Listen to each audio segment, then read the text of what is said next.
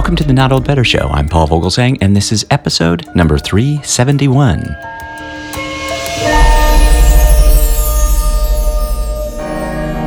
As part of our Smithsonian Associates Her Story author interview series, we are joined today by author, historian, museum curator Heath Hardage Lee.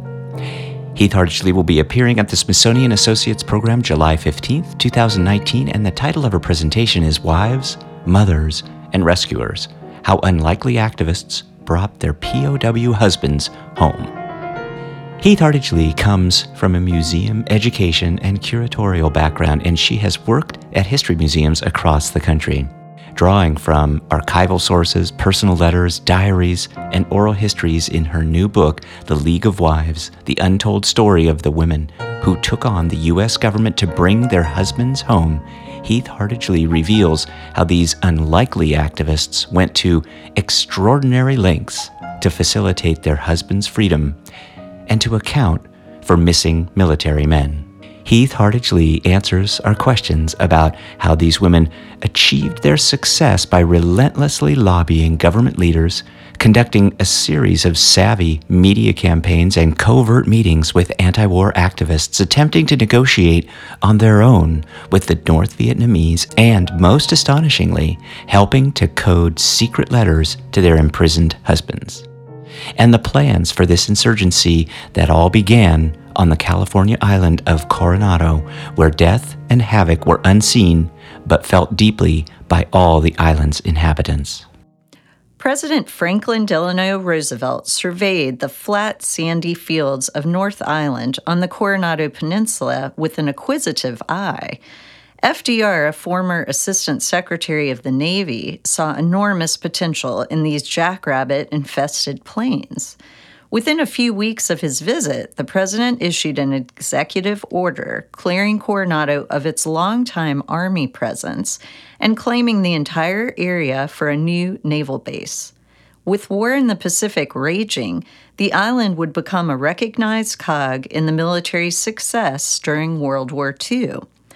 Naval Amphibious Base Coronado was constructed on this barren spot in 1944, and Coronado was now the Navy's training base, its social center, and its incubator for outstanding pilots and their families.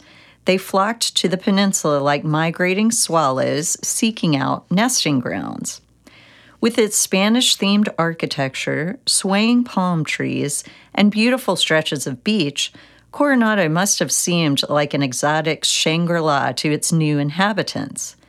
As the Navy's dominance grew, so did the tight knit Navy community, which had its own unique rules and regulations. These rules created a military caste system whereby an officer's rank translated directly to his wife and family status in this community. The commanding officer and his wife were at the top of the military heap. The men and women knew their place within the system and obeyed orders, both at work and at play. The crisp military element soon formed an essential part of the peninsula's cultural fabric. In contrast to the rigid Navy presence, well heeled jet setters seeking Coronado's restorative climate made the town a destination for them. Movie stars, politicians, even European royalty Hollywood icons Jimmy Stewart, Clark Gable, and Katharine Hepburn flocked to the luxurious red turreted Hotel del Coronado to see and be seen, or not. Black eyes became all the rage there when the hotel became the retreat of choice for Hollywood actresses recovering from facelifts. The classic comedy Some Like It Hot, starring Marilyn Monroe, Tony Curtis, and Jack Lemmon, was filmed at the hotel in 1958, enhancing the establishment's already glamorous reputation. The Del, as the hotel came to be known to locals, boasted its own resident ghost, as well as gigantic crown shaped light fixtures designed by Wizard of Oz author L. Frank Baum, a frequent visitor to Coronado and the hotel in the 1920s. The formerly sleepy oceanfront town became a sun drenched version of the Emerald City, with the Del as its palace and naval aviators crossing its skies in their F 8 fighter jets. By the early 1960s, Coronado had plenty of munchkins, too. Children ran rampant day and night all over A Avenue, where Naval Commander James Bond Stockdale, his wife Sybil, and their four sons, Jim Jr., Sid, Stanford, and Taylor, lived. There were at least 56 kids living on the Stockdale's block when the boys were small. One family that lived close by had 12 children. Their mother made daily grocery store runs to feed her brood and had a drinking fountain installed in their home. The bridge across San Diego Bay that would connect the peninsula of Coronado to the city of San Diego in 1969 was not yet built. Consequently, there was almost no traffic for mothers to worry about. The children were out day and night skateboarding, popping wheelies on their bikes, playing frisbee, and happily avoiding adult supervision. The older kids surfed at Coronado Beach, where the Navy SEALs began doing training exercises in 1962. Coronado in this era was straight out of a Beach Boys song, a small, idyllic Southern California town that looked like a Hollywood film set. No one yet knew that the biggest drama the island peninsula would see would not be of the cinematic variety. Instead, it would be born of the unexpected consequences of the Vietnam War, a conflict that would bring death to the island and wreak havoc on the lives of the town's high flying Coronado Navy pilots, their wives, and their children. During the lengthy Vietnam conflict, 1965 to 1973, and even earlier, the communist North Vietnamese would capture hundreds of American military pilots from Coronado and from all across the country. These men would become prisoners of war, POWs, for years, or even worse, would disappear forever as missing in action, MIA. Their wives, who worked tirelessly to save them, were told by their own government to keep quiet and to stay in the shadows, out of the media spotlight until their government could bring the men home. After years of silence, the ladies decided this approach simply would not do. Over time, these military wives would take matters into their own hands, forever changing the course of their husbands' fates and American military culture.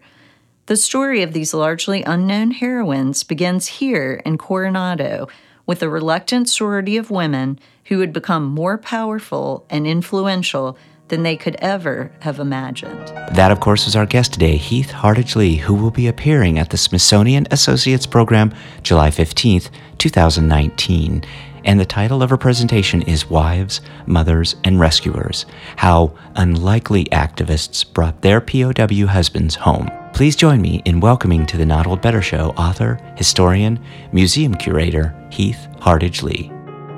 Heath Hardage Lee, welcome to the program. Thank you for having me. Well, thank you for joining me today and joining us here on the Smithsonian Associates podcast. I think this subject is one that the Smithsonian audience is just going to love. Your new book, of course, The League of Wives. We're going to hear an awful lot about that. But why don't you tell us briefly about your upcoming Smithsonian Associates presentation? Sure. Well, what I like to do um, with all my books is use a lot of photographs. Um, I think that really brings it to life as opposed to just doing a reading from the book. So I do a little bit of that, but most of it is a PowerPoint presentation really focusing on a number of the I call them the starring wives in the book. There are many supporting characters. Uh, there are lots and lots of important people in the book. Um, but the wives, of course, are the stars, and I, I'm going to focus mainly on Sybil Stockdale and Jane Denton and a few others, Andrea Rander also, who will actually be at the presentation.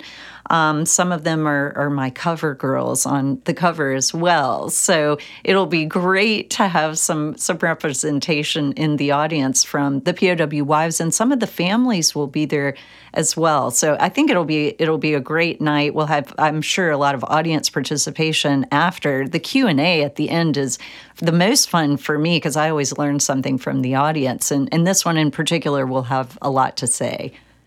That's great. I think the having the wives there is going to be such an additional presence. What a what an exciting evening this will be on Monday, July 15th. We're going to be hearing from Heath Hardage Lee topic of her presentation is Wives, Mothers, and Rescuers How Unlikely Activists Brought Their POW Husbands Home.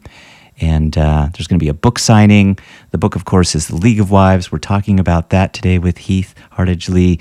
So, Heath Hardage Lee, tell me a little bit about The League of Wives, because in my research, I was able to find out quite a bit, but certainly uh, my age group and, and our audience may not be as familiar with the League of Wives as a, as a name. So, why do you think the story isn't as well known, perhaps, until now, until with your, your excellent book? Yes, well, I think, you know, so many stories of women, these hidden histories, are, are finally becoming very popular. And I've been working in this space for most of my career as a museum curator and as a journalist, a writer, historian.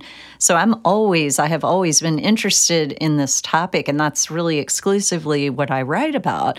But even those who know the story of the Vietnam War well don't know about these particular women, this League of Wives. And, and the name comes from the San Diego League of Wives that is formed in 1967 under Sybil Stockdale when her husband, Jim Stockdale, the highest ranking naval POW, he is shot down in 1965. And it, it takes a couple of years for this to form, but uh, the League of Wives is the precursor for a larger national group of women, a national League of Wives, essentially, and family that go to great lengths to get their husbands out of places like the Hanoi Hilton, the North Vietnamese prisons, as well as the South Vietnamese ones, and um, to advocate for these men who have no voice, uh, the prisoners as well as the missing.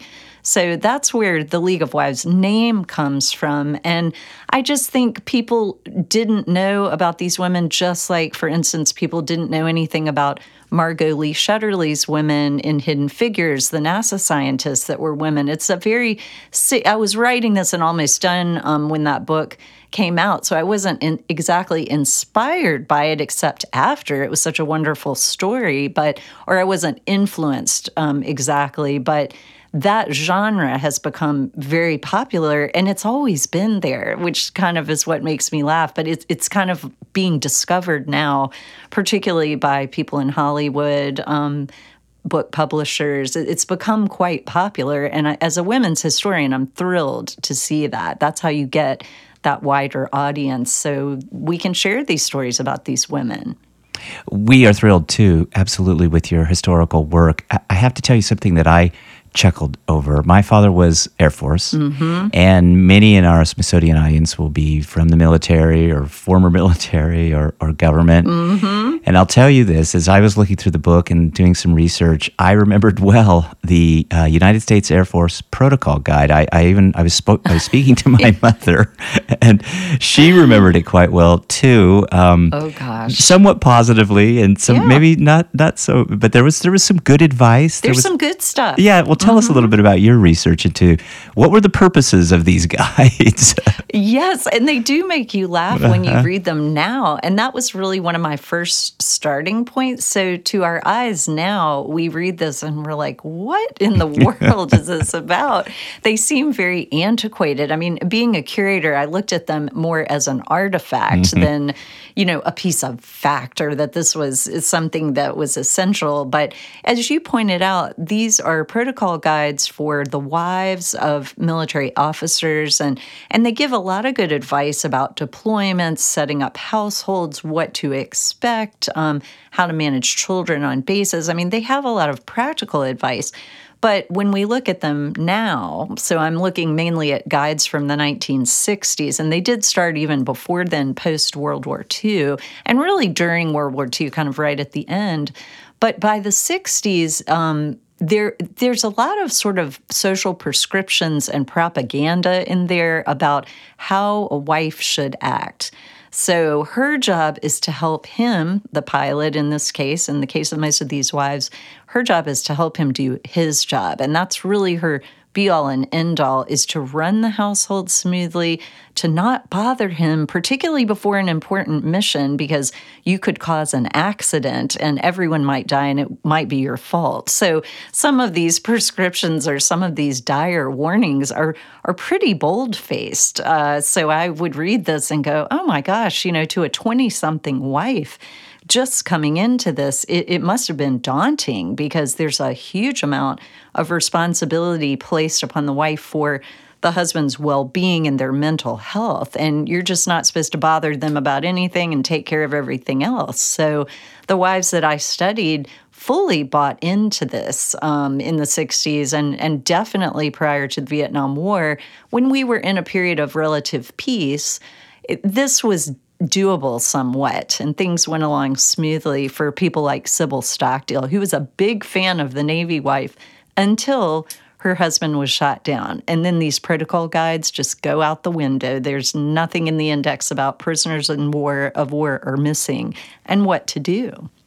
And despite that, despite the the prisoners of war, the missing in action, and uh, and the protocol guides, the general tenor of the time was for women, um, in, frankly, to be expected to sit down, shut up, and mm-hmm. keep below profile. Not my own prescription for. Uh, mm-hmm. For what uh, is certainly go- happening today, but nonetheless, that was what was going on then. And yet, Yep. Many of these women might not have called themselves feminists, but in order to help mm-hmm. their husbands do their jobs, and their jobs at that point were being POWs and in many cases missing in action, they had to get their point across.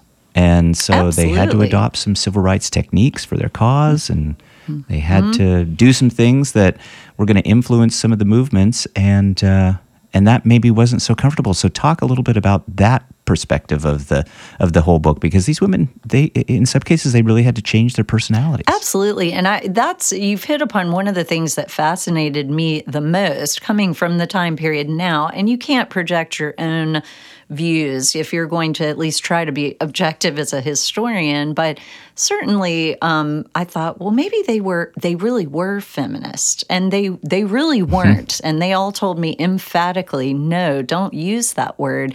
So I was a hmm. little just taken aback by that. But then they explained that feminism was associated at in during their time period with communism and the left, the radicals. Hmm. So they saw it because these wives are conservative military wives. So they saw feminism as just, you know, way to the left and, and not a label, not a, a word that they wanted to use to identify with.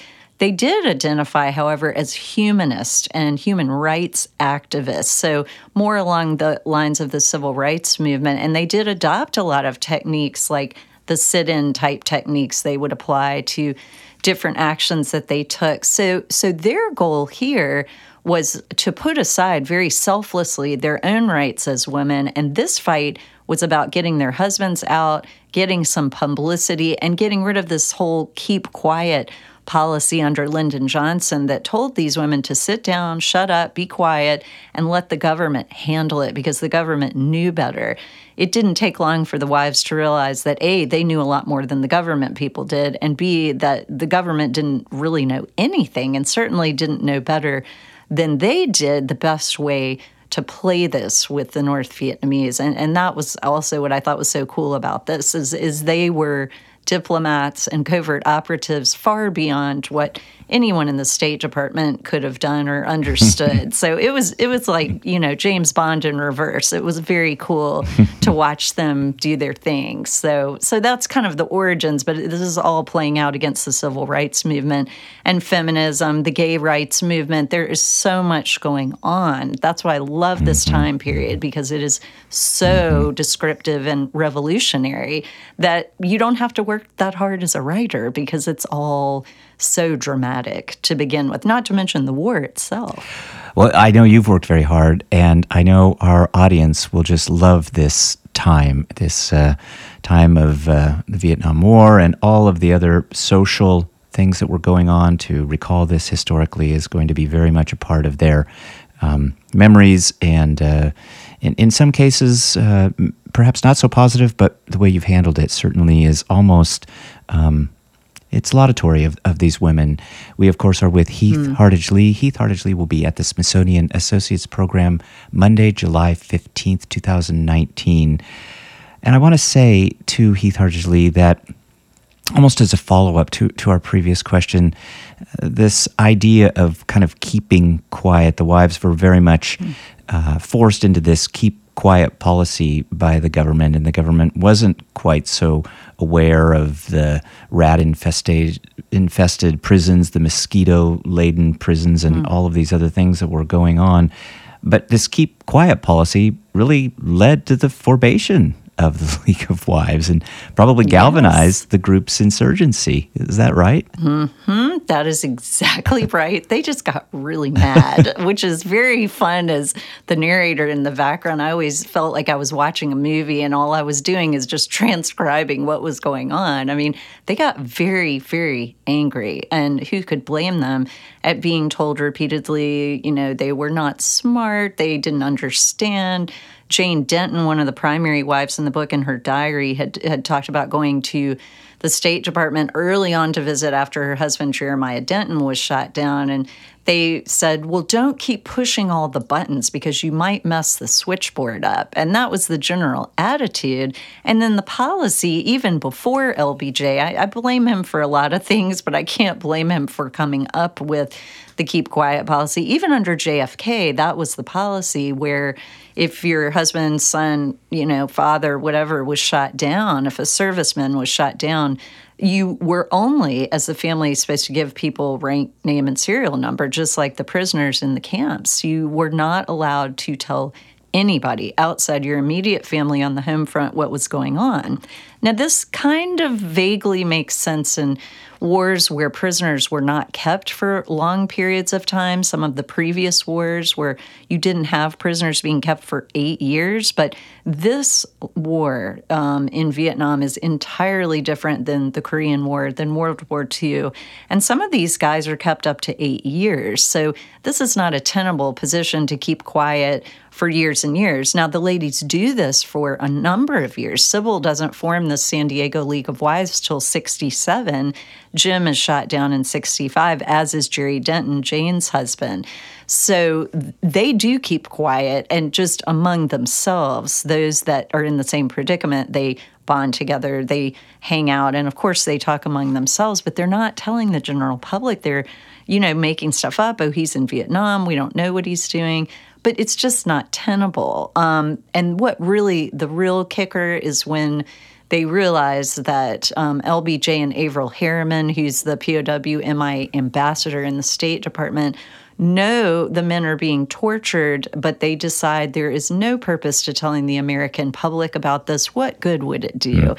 And this is a very self serving thing that they do. Um, the war is extremely unpopular. LBJ wants to focus on domestic policy, not the war. Um, and he knows this will not help his cause as president or help him win elections. Now, legitimately, at first, they think that it might derail negotiations with the North Vietnamese if they, if they say a whole lot. So, for a while, it, keep quiet makes sense, but not for long. So, the ladies turn the tide when they do go public finally um, in 1968. And that's Sybil Stockdale, who goes to the San Diego Union newspaper and goes public, not with the full torture report, which she knows from coding secret husband secret letters to her husband, but just the general situation and that the North Vietnamese are not obeying the Geneva Conventions.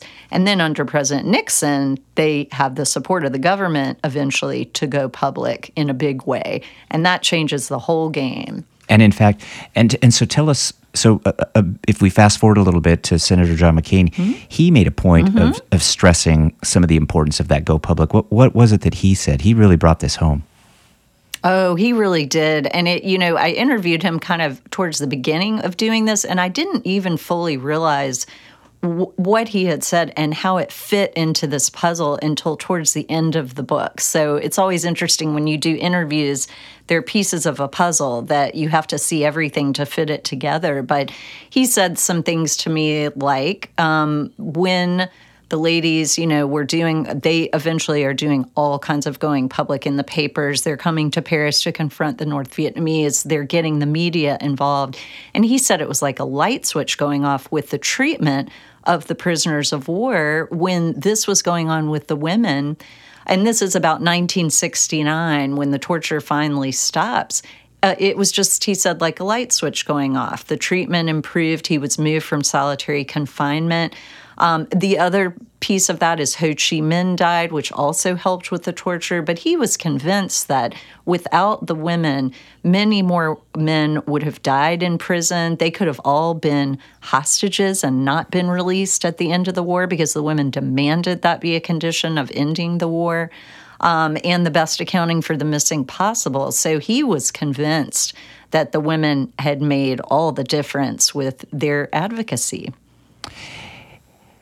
sadly, uh, powerfully, I thought in the book, you know, in some of these instances, and you, you mentioned the names Jeremiah Denton, Jim Stockdale. We, we, we know these these men's names. You're introducing us to the wives now, but some of the wives were initially told that their husbands were dead, only to learn later that they mm-hmm. were alive, and the wives weren't mm-hmm. able to talk about that because of the keep quiet policy. But mm-hmm. that must have mm-hmm. led to some just some tremendous reunions. So maybe tell us a little bit about some of those reunions and the effect that it, it had on the on the family, and even speaking out, uh, almost the therapeutic effect it had on the wives. Yes, well, the reunions, and, and you mentioned some stories like that. One of them, um, I was on the Today Show with one of the wives, Marty Halyburton, whose husband, Porter Halyburton, was, uh, they said first he was missing in action, then killed in action. They had a funeral for Porter, a gravestone, a service. And Marty had sort of moved on with her life. And a year and a half later, they were like, guess what? He's a prisoner of war. So you can imagine how shocking this was. Uh, it, was just difficult to wrap her head around. So when he came home, he just, he couldn't. And then he heard about all the things Marty had done with her advocacy work he just could not believe the lengths that she had gone to. And, and they are, of course, very tightly bonded because of this. And I think that happened to a lot of these couples, particularly the senior officers and their wives, like Jane and Jerry Denton, Sybil Stockdale and Jim. They had had the opportunity to be married for quite a while before the men were shot down. So, also, the divorce rate is very low among this group. And when they come home, it, it's just I, think it was a little difficult to. Um, I did hear some things about when the men came off the planes. A lot of the women were waiting kind of in tent type areas that were set up or other rooms, and they were thinking it wasn't all celebratory. They weren't really sure what kind of person was going to walk off the plane.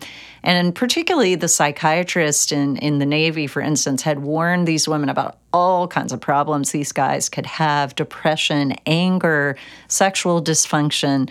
Um, and then I, you know, I interviewed all these wives, and they're like, nope.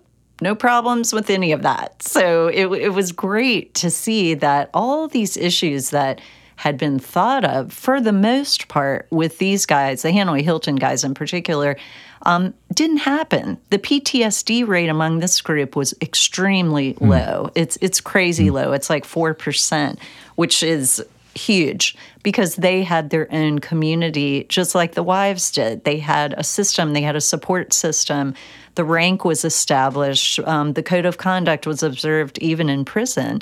And they had a hierarchy that, that kept it together in a way that was positive. So the reunions were mostly very positive. The only issue, I think, was adjusting to the women having become such powerful lobbyists, diplomats, covert operatives, and and then to to go back to being a wife and mother alone, which they all found very fulfilling. But it was it was a little difficult for some more than others to kind of re- relinquish that power and that um, that position that they had gained during the war. Heath Hardage uh, what a pleasure it is to speak to you. I just have one final question. The book, of course, the League of Wives, the untold story of the women who took on the U.S. government to bring their husbands home. The book is both emotional and educational. So I wonder, what did you learn that surprised you about the League of Wives? Wow, there was a lot. I mean, I felt like I it, I learned so many lessons from these women about just how to operate in your own life. I always think when I'm in a difficult situation, whether work or at home, I think, what would Sybil Stockdale and Jane Denton do? I, I, literally just run it by them mentally. Mm. Like, how would they handle this? Because they're very different, but they both had this yin and yang of different personalities working together to work things out. So that to me is something I always think about. And also, I was never very politically interested before this book. I, I, was sort of, I hate to admit it, I was sort of apolitical, you know, trying to be a historian, be objective. And I still always try to do that with my books present both sides, let the reader decide. But now I'm a political junkie and I can't get enough of it. So, like, I wake up every day, I'm so excited to read the paper. What is going on today? It just really was like a political awakening for me because I got so mad that the wives had to put up with what they put up with, of course, from the North Vietnamese, but from our own government. It was just awful what they had to put up with. So now I've always got my eye out for, you know, women and being discriminated against or what's whatever's going on. Um, I'm much more, I think, politically aware than I was before working on a very political topic like the prisoners of war and missing. So um, those are kind of the two takeaways, I think, from the book. Thank you so much. Heath Hardage Lee has been our guest. Heath Hardage Lee will be at the Smithsonian Associates program presenting on wives, mothers, and rescuers how unlikely activists brought their POW husbands home. Heath Hardage Lee, thank you. I personally, I'm going to be sharing this book with the wives in my world and my life so that they can uh, enjoy this too. But I really encourage our Excellent. audience to pick up this book, The League of Wives Heath Hardage Lee. Check it out, and uh, you'll find more details about Heath Hardage Lee on our website, along with links of where to find the book, the great book. But thank you so much for your time, your generous time today. We really appreciate it, Heath Hardage Lee. Thank you so much, Paul. My thanks to Heath Hardage Lee, who will be appearing at the Smithsonian Associates Program July 15th, 2019. And the title of her presentation is Wives, Mothers, and Rescuers How Unlikely Activists brought their POW husbands home. Heath Hardage Lee will be appearing at the Ripley Center in Washington, D.C., and there are more details available on our website. Thanks to the Smithsonian team for all they do to support the show, and thanks to you, our wonderful Not Old Better Show audience. Remember, talk about better. The Not Old Better Show. Thanks, everybody.